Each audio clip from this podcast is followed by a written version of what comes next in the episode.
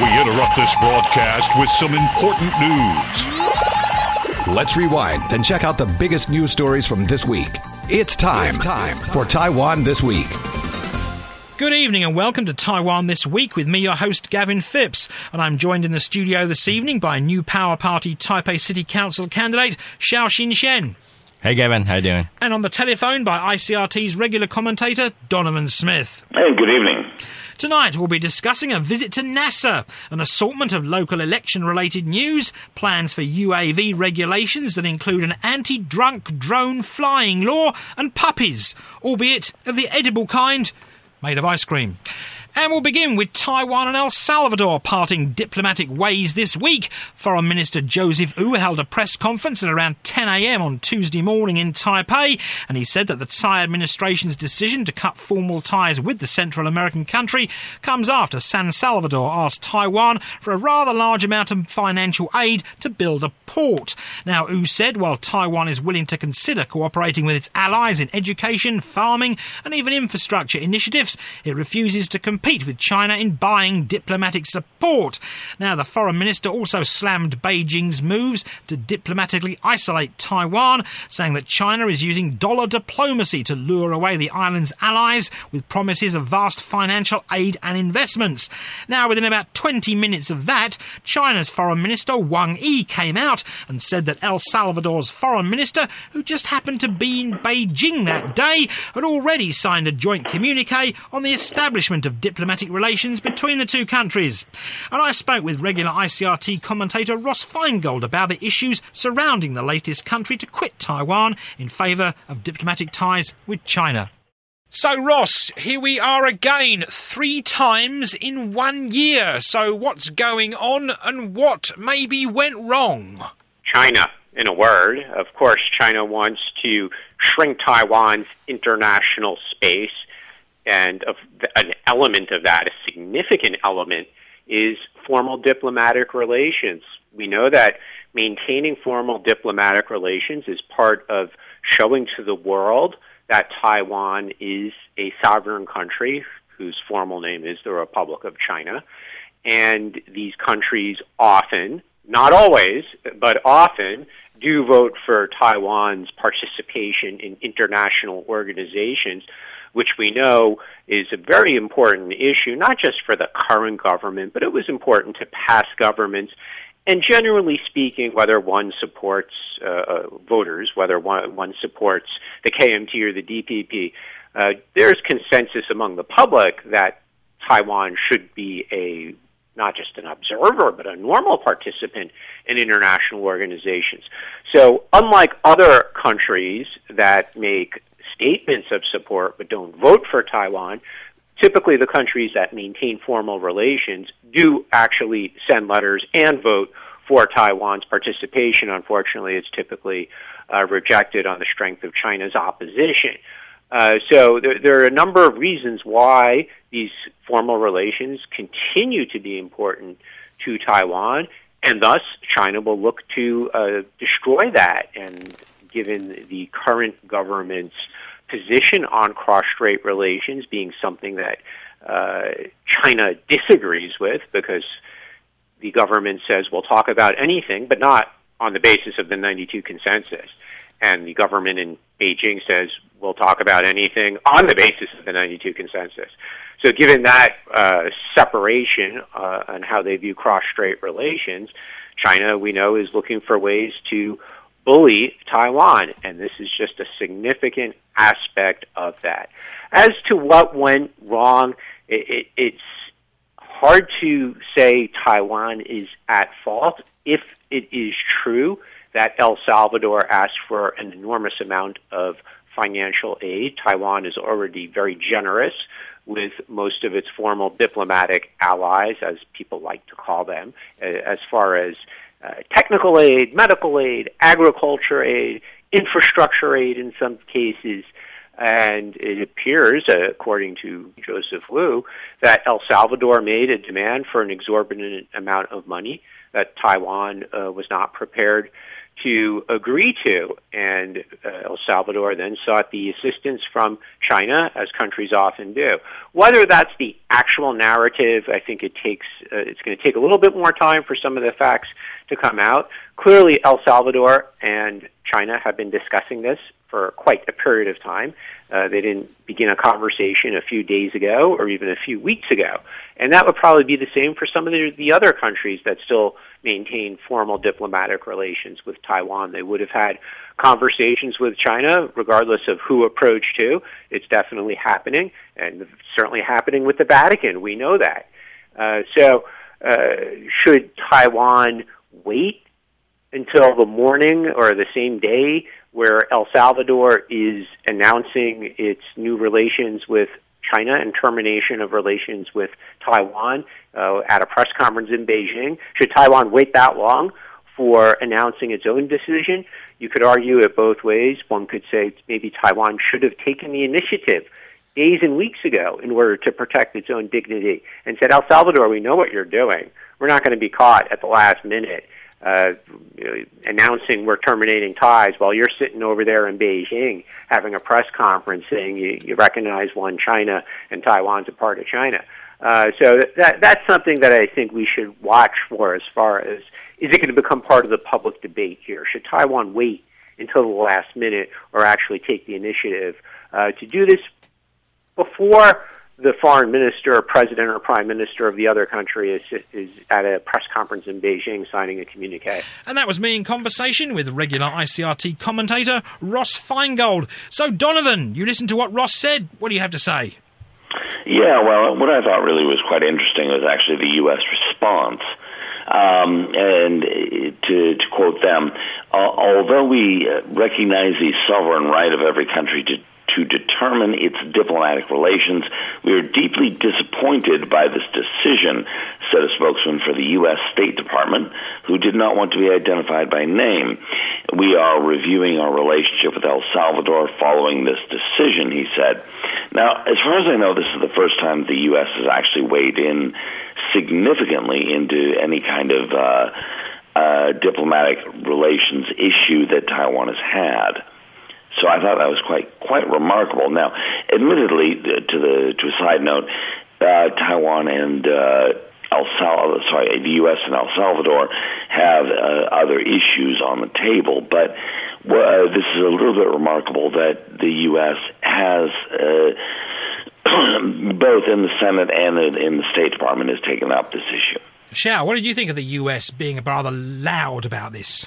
Yeah, I, I agree with uh, Donovan that this is quite remarkable, and then it's almost unprecedented that uh, not only the State Department came out and then talking about um, this, you know, El Salvador's decision to break relationship with Taiwan, but also in in Congress, um, in the Senate, uh, Senator Marco Rubio even tweets that it uh, would be a terrible mistake uh, for government of El Salvador to switch diplomatic recognitions from Taiwan to China.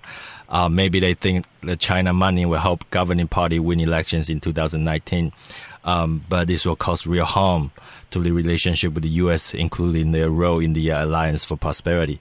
And even further, Marco Rubio proposed um, legislations that would cut off um, foreign aid to uh, El Salvador following, you know, their breaking off with Taiwan. So this development is um, is very, you know, shocking in a way that the U.S. both the, the government and the Congress stand up um, strongly for Taiwan in this situation. But do you think they were standing up for Taiwan, or do you think they were saying, "Hang on a minute, El Salvador, don't go too far towards China"? I think it's, it's both, right? Because um, the U.S. has seen you know a number of countries breaking off with Taiwan recently, and then uh, and what's behind this you know a series of events is just definitely the Chinese money, and then uh, uh, it's very apparent that um, the China has been using their money to uh, exert influences around the world. Um, not to mention the One Belt and One Road projects, which is hitting roadblocks um, recently. So uh, I think the, the, U.S. is taking notice of that, and then is trying to uh, take an active stand in this event. What about the? I mean, what do you think of that U.S. move, Donovan? Yeah, I think actually that uh, all of that's correct. Um, I can add a little bit further. Um, there are some issues, of course, with uh, MS-13 and uh, El Salvador right now with uh, immigration, but I do think it is quite remarkable, as he noted. The um, you know Marco Rubio has been particularly strong on the issue, um, but I do think that it's really interesting that not only it, it, with people within the State Department and uh, it's and uh, prominent senator, senators are coming forth and commenting on the issue. They're taking a pretty particularly hard line, and there's also a lot of uh, speculation going around that China may be wanting to actually build a military port, um, a naval base in El Salvador. Um, which of course has been raising alarms, uh, you know, within the U.S. and in the region. Now, if that actually is the case, then we have a potential quasi Cuban Missile Crisis uh, on the horizon. Do you think that would drag in Taiwan? Well, not by that point, no. I hope not. Anyway, while El Salvador split, so to speak, the foreign minister of the Kingdom of Eswatini came out and said that his country has no intention of splitting ties with Taiwan. That comment came only, well, basically hours after China's foreign ministry said that, well, Eswatini is going to attend a forum in Beijing this September where every other African country is going to be, and then Beijing will swipe Eswatini from Taiwan there. The foreign minister of Eswatini, though, denied that and said his country isn't even going to the forum, while the ambassadors here in Taiwan from Honduras and Nicaragua also reaffirmed their respective governments' commitment to maintaining ties with the island.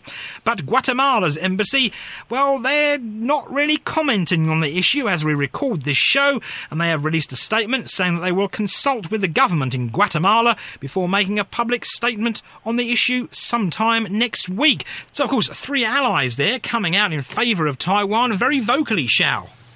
Yeah, I mean, it's always uh, encouraging to see um, such um, you know allies coming out, but um, but but there's already three breaking off this year. I mean, um, as a Taiwanese, we we are still looking at this very solemnly that um, any ally may be next. So we, we still want to you know think long and hard about um, our you know international relations and then what's the what's what's the road to the future.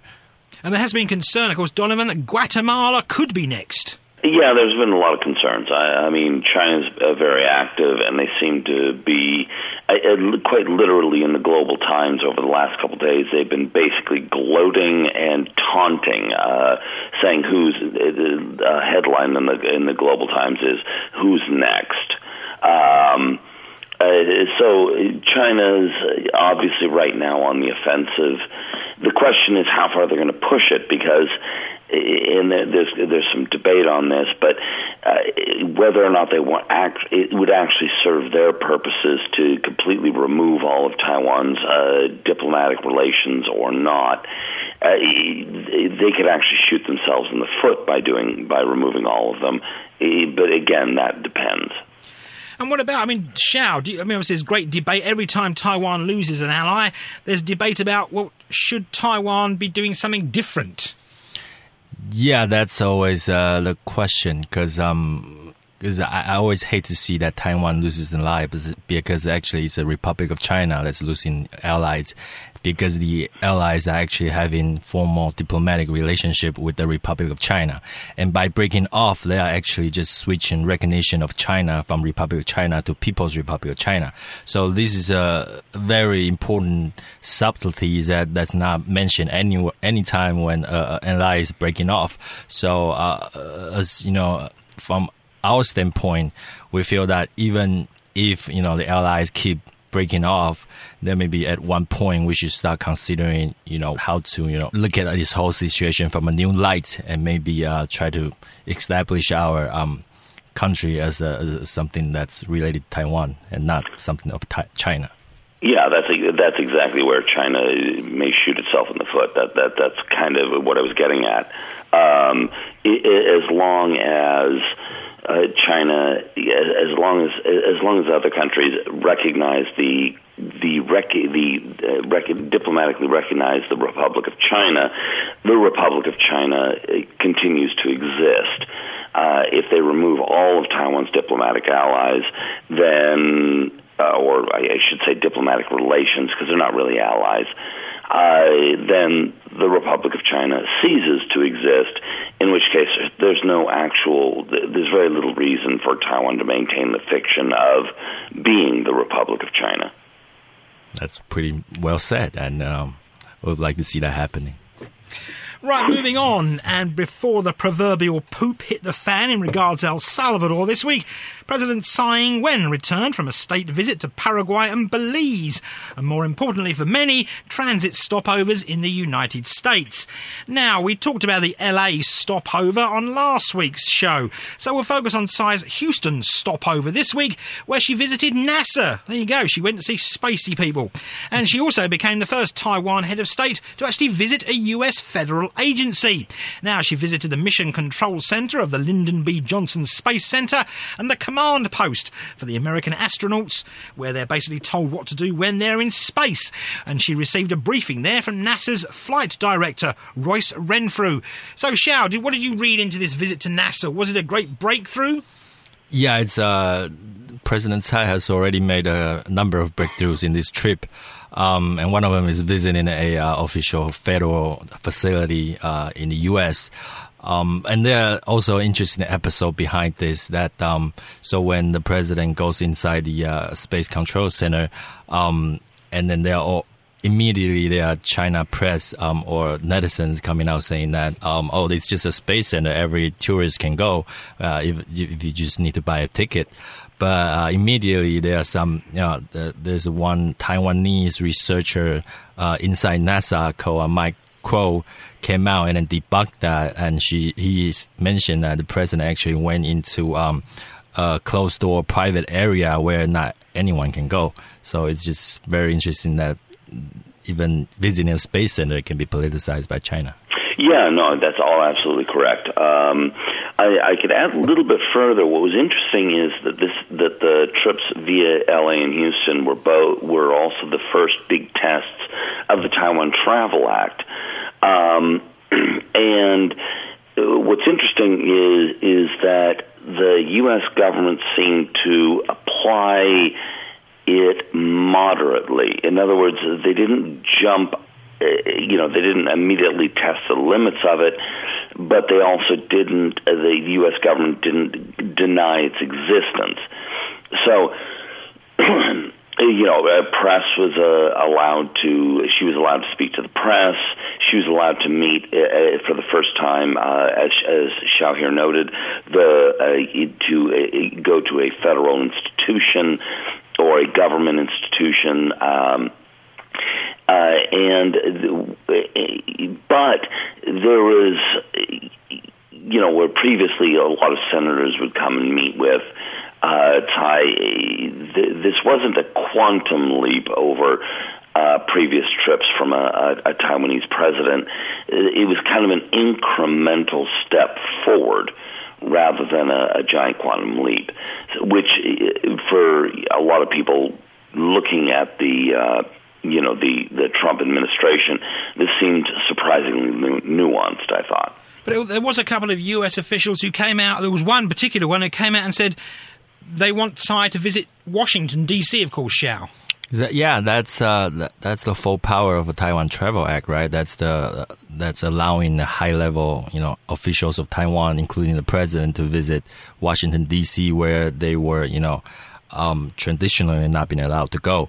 So yeah, Donovan was right that this is this is just an incremental step in, in the right direction. It's not it's not a very dramatic, you know, leap uh, uh, as compared to what was previously happening.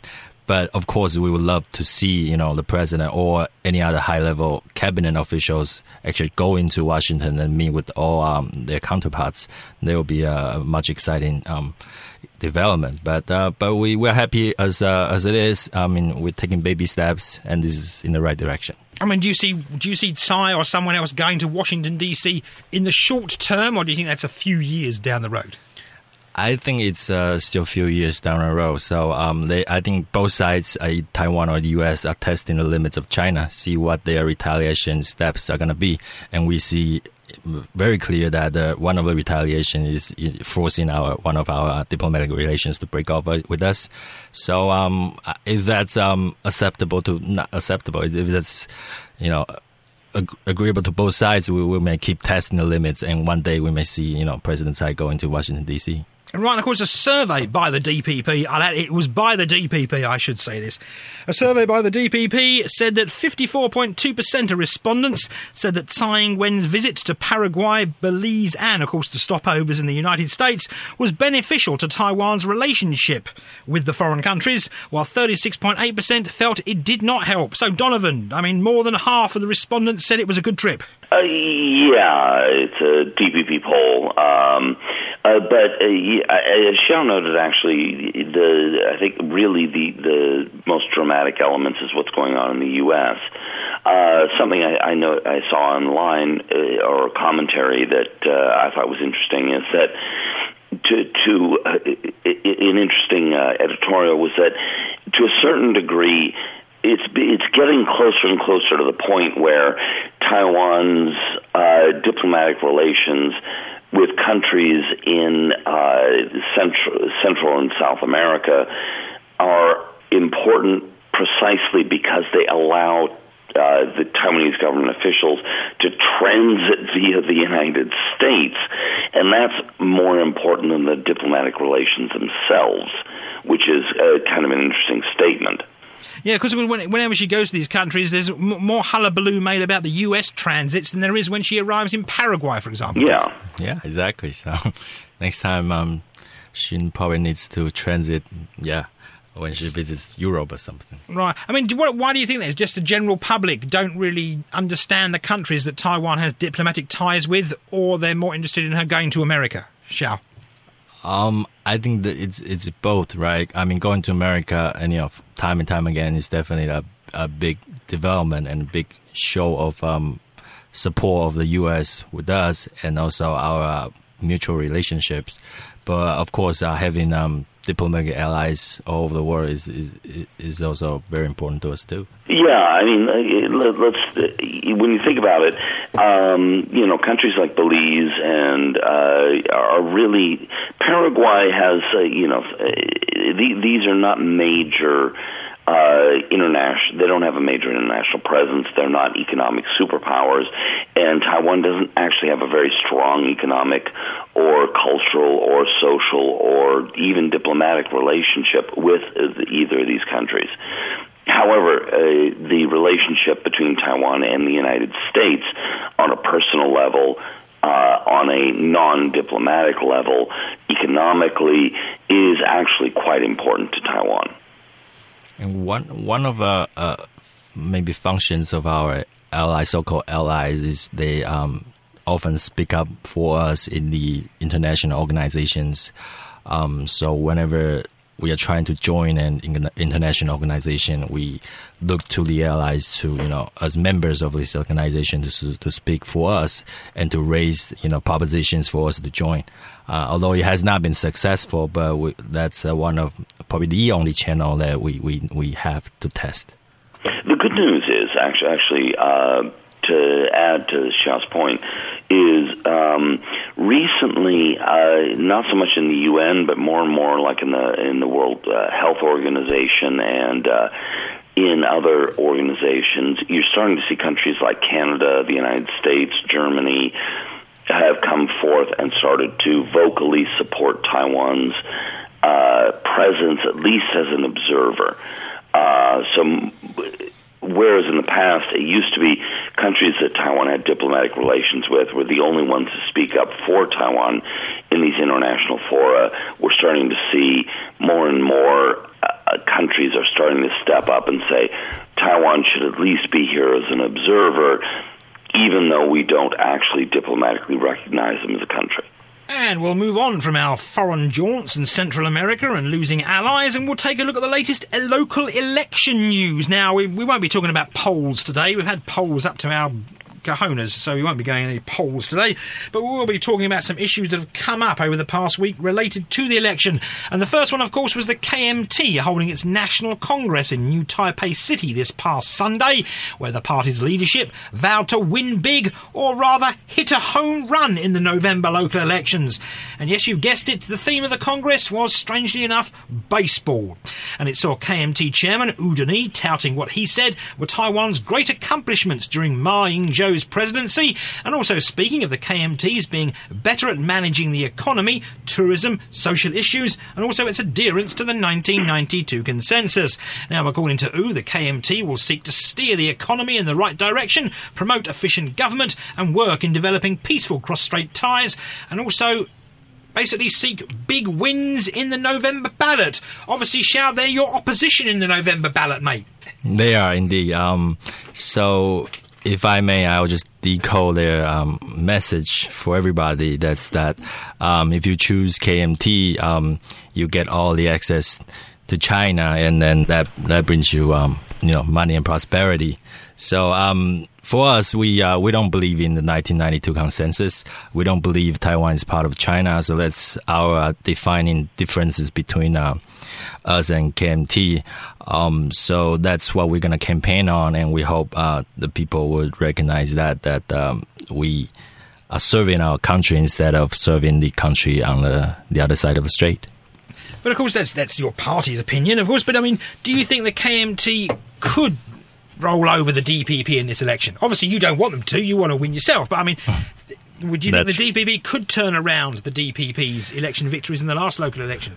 Well, um, I would say it's um, it's not really looking good for DPP since they are in power, and then whenever the party is in power, they're already always, always facing the uh, the swing electoral swing, um, and this time it's swinging in against them. So uh, they are actually facing you know against the, the poli- strong political winds, um, and the KMT is actually looking good in some districts to pick up seats. Um, but that's just politics because some, yeah, uh, but so the DPP needs to, you know, campaign really, really hard. And of course, Donovan, you're sitting in an area where the KMT is doing quite well. Yeah, um, I am. Xiao's absolutely correct. There, there are some headwinds facing the the uh, the DPP. Um, so, the you know right now here in Taichung, Taichung could go either way, um, it, and uh, you know there's a lot of pressure right now on uh, Taichung Mayor Lin Jialong, um, but. Uh, at this point, I still think that uh, looking at it, he has a slight edge.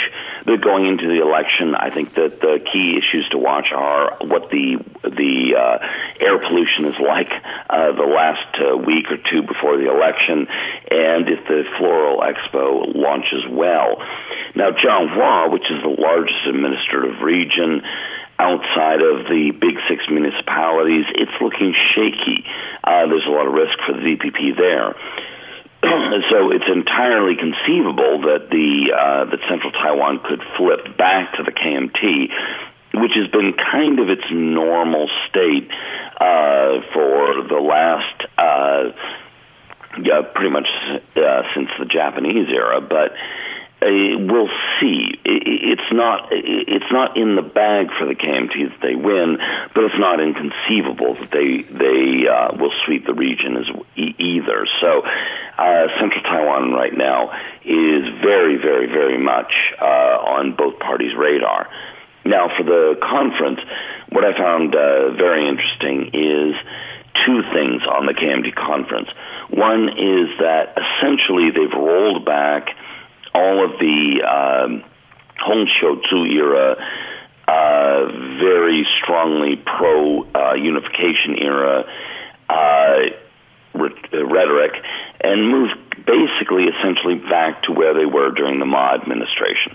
So the the uh, the, the party congress essentially rolled out an almost identical uh, Ma Ying-jeou era series of statements, and then uh, kind of somewhat bizarrely, uh, considering all the talk, uh, you know, and debate on toxic ma- masculinity, they ruled all the the most recent uh, violent murders and dismembering as not anything to do with any of that, but rather uh, lack of morale in society caused by the Tsai administration. Right. Do you think they went back to the Ma era for safety because they felt safe somewhere in the Ma era? It's a lack of imagination. I, I really don't think they have any new ideas. I totally agree. Um, the Ma era is the the time where the sunflower movement erupted, um, and that changed the political landscape ever since. So, um, if they want to return to the Ma era, uh, they are really lacking imagination. Right, let's move away from that one and let's go to Taipei, where Taipei Mayor Ko Wen-je this week went to an event to stump for an alliance of six People First Party members and independent city council candidates. And speaking to reporters there, Ko said that he decided to come out in support of the Taipei Supervising Alliance because four of the candidates are incumbent and they have in the past voiced their support for his policies. Now, also present at this event was People First Party James Chairman James Soong. Now, of course, they met, they talked at the event, and of course, headline the next day in one of the newspapers was Ko Wen-je and James Soong could be teaming up for a possible 2020 presidential run, Xiao. I mean, what did you see that happening? Uh, no, I don't really see that happening because uh, Mayor Ko is actually quite well known for um, one who is um, trying to bring politics past the uh, the old era where the, the green and blue came uh, at each other's throat. So he characterized himself as a, as a so-called white power. Um, that means colorless in a way. Um, so if he chooses, uh, if he runs for president at all and chooses for um, James Soong, it will really bring back um, lot of memories of what James Soong did in the uh, in the in the past era, where um, in when the, the, the martial law and all all the stuff that he did back then. Well, Donovan, but of course, the People First Party have traditionally supported Ko. Yeah, um, but I, I, I agree with Xiao's assessment there. I think he's absolutely correct. Um, I, I don't think that uh, Ko has described himself frequently as green. Um, and I think that in Taipei, which is a, a much more blue city than most areas in the country, he kind of needs to rub himself a little bit on uh, uh, you know on blue pillars to, uh, to to keep himself from appearing too green or to or to appear too blue. I mean, he needs to kind of remind everybody that he will deal with anybody and everybody to remind people that he's out there to try and get things done, not that he's a, a partisan.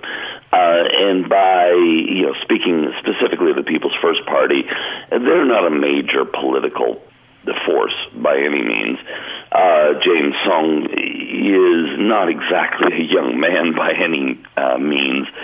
Uh, you know, I, and again, it's it's questionable whether he'll even be around in 2020. So the idea of them running on a presidential ticket to me seems uh, laughable. But Mayor Ko needs to wear camouflage. Exactly right. You know, changes colour. Yeah. Anyway, talk, and of course, the NPP called Freddy Lim this week. Of course, Xiao came out and defended Mayor Ko and called him not pro-unification. Yeah, the actually the exact wording is that he thinks that although uh, Mayor Ko um, said the phrase uh, two straits, one family, which angered a lot of uh, pro independence people, um, but he never acknowledged the 1992 consensus, or, or he never even said uh, Taiwan is part of China. So, on that alone, I mean, we don't agree, at least the NPP, the Taipei team, we don't agree that um, the Mayor Ko is a pro-unificationist. Um, uh, just as Donovan said, he needs to rob himself of some blue color in order to appeal to blue voters in Taipei. Um, and maybe in doing so, he just it just got too much blue on him that the green side is so mad at him right now.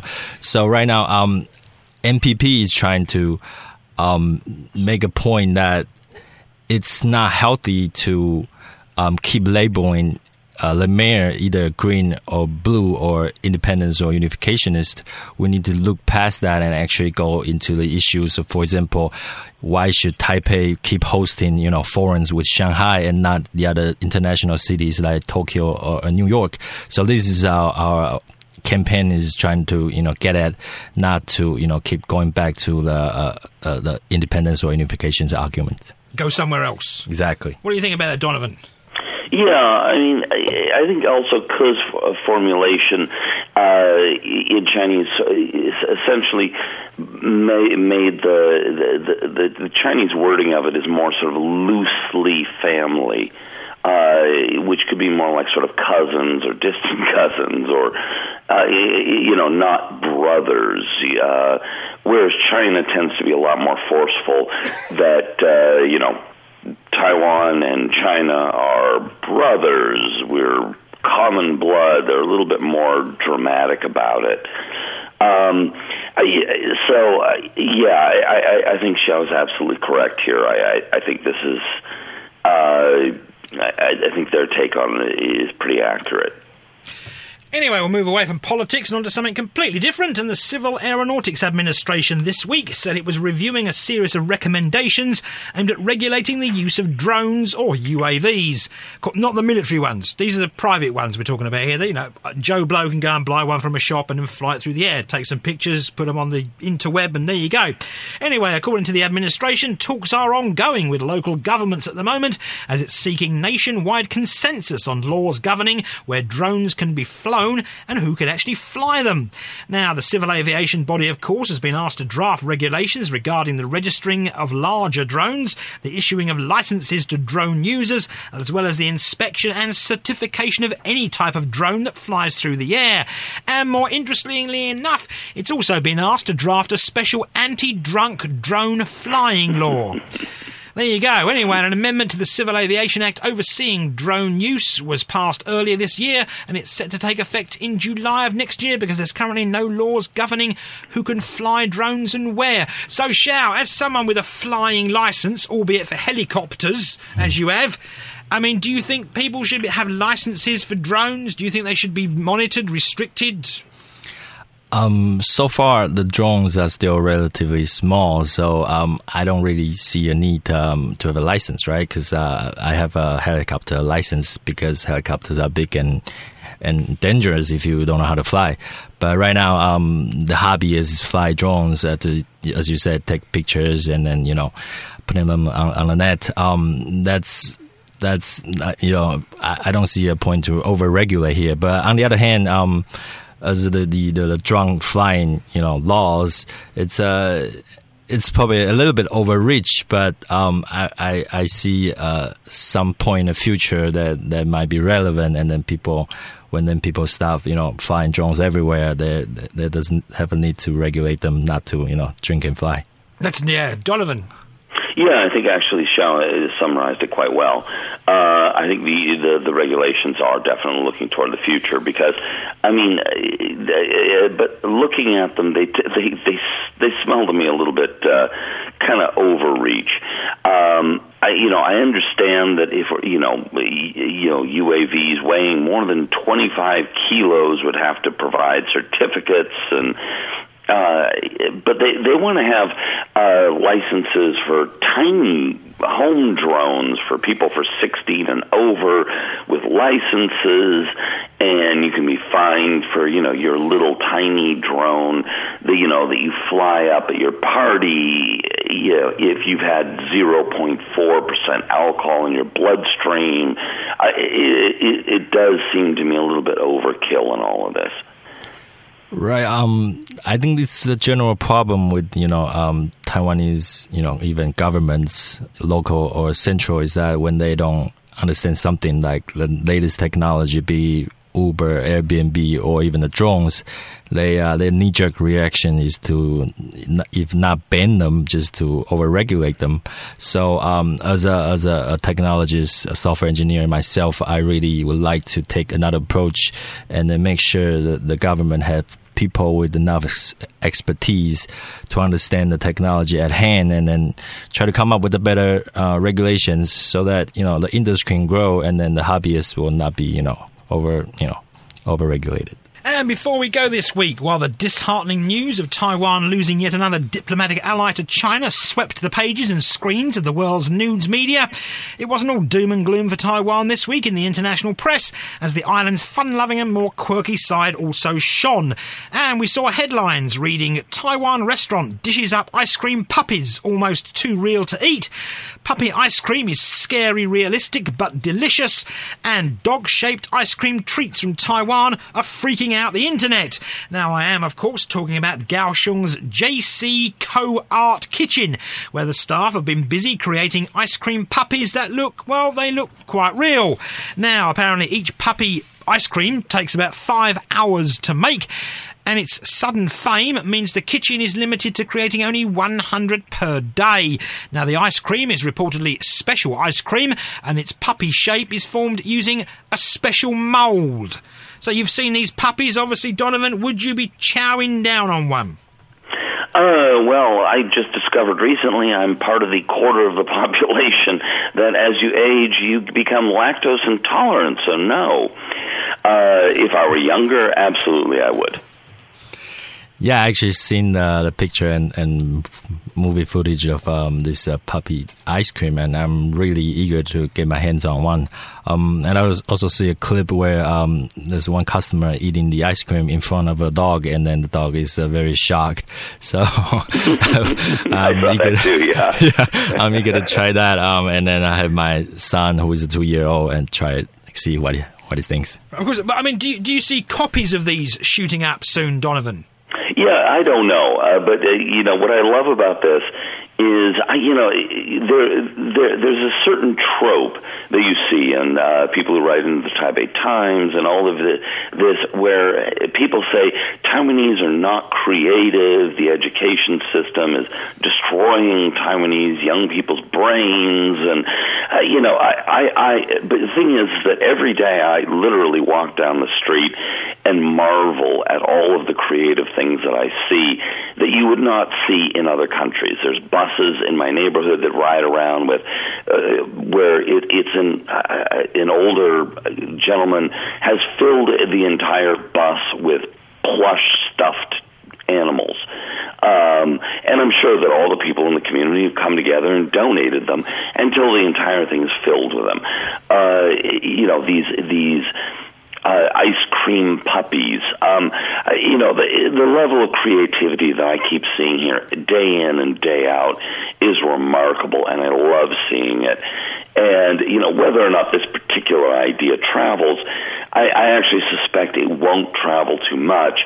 Uh, ironically, my, um, uh, my mother's uh, husband uh, made chocolates that faced the the same problem.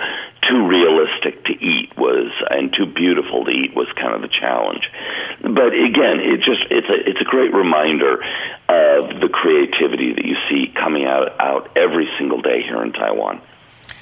Yeah, I totally agree with Donovan that um, Taiwanese, you know, especially the younger generation, have a lot of creativity.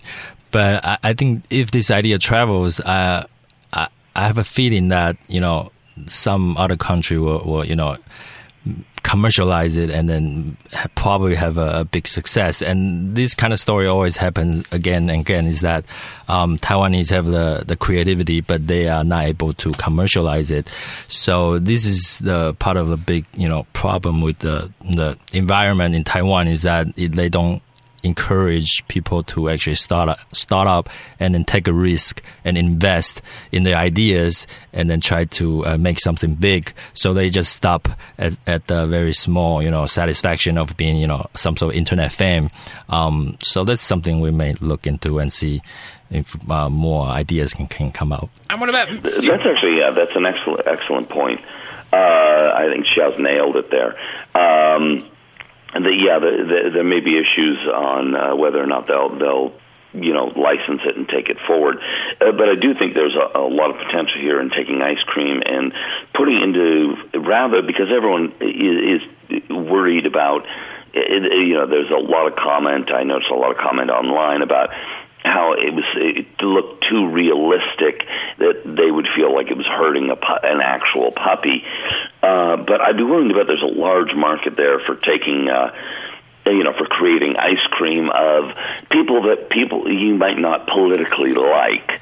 Uh, you know, say Trump or Tsai Ing-wen or Ma Ying-jeou or who, whoever you don't actually politically like. Uh, there, there might be quite a market in the, out there for that. I agree. Yes, I, will, I want one. Who do you want then? Probably mine, Joe. Okay, there we go. Anyway, that's where we'll leave it here this week, here on Taiwan This Week. And I've been joined in the studio today by Xiaoxin Shen Hi, bye. and on the telephone by Donovan Smith. And uh, good evening. Thanks for tuning in to this week's edition of Taiwan This Week here on ICRT with me, Gavin Phipps. And don't forget to check out Taiwan This Week podcasts on iTunes and Android podcast apps where you can get access to all our previous shows. Tune in again next Friday evening at 8:30 for another informative look at the top stories of the week with Taiwan this week. And don't forget to also check out our podcast on our website icrt.com.tw. Now keep it here for more music and news only on ICRT FM 100.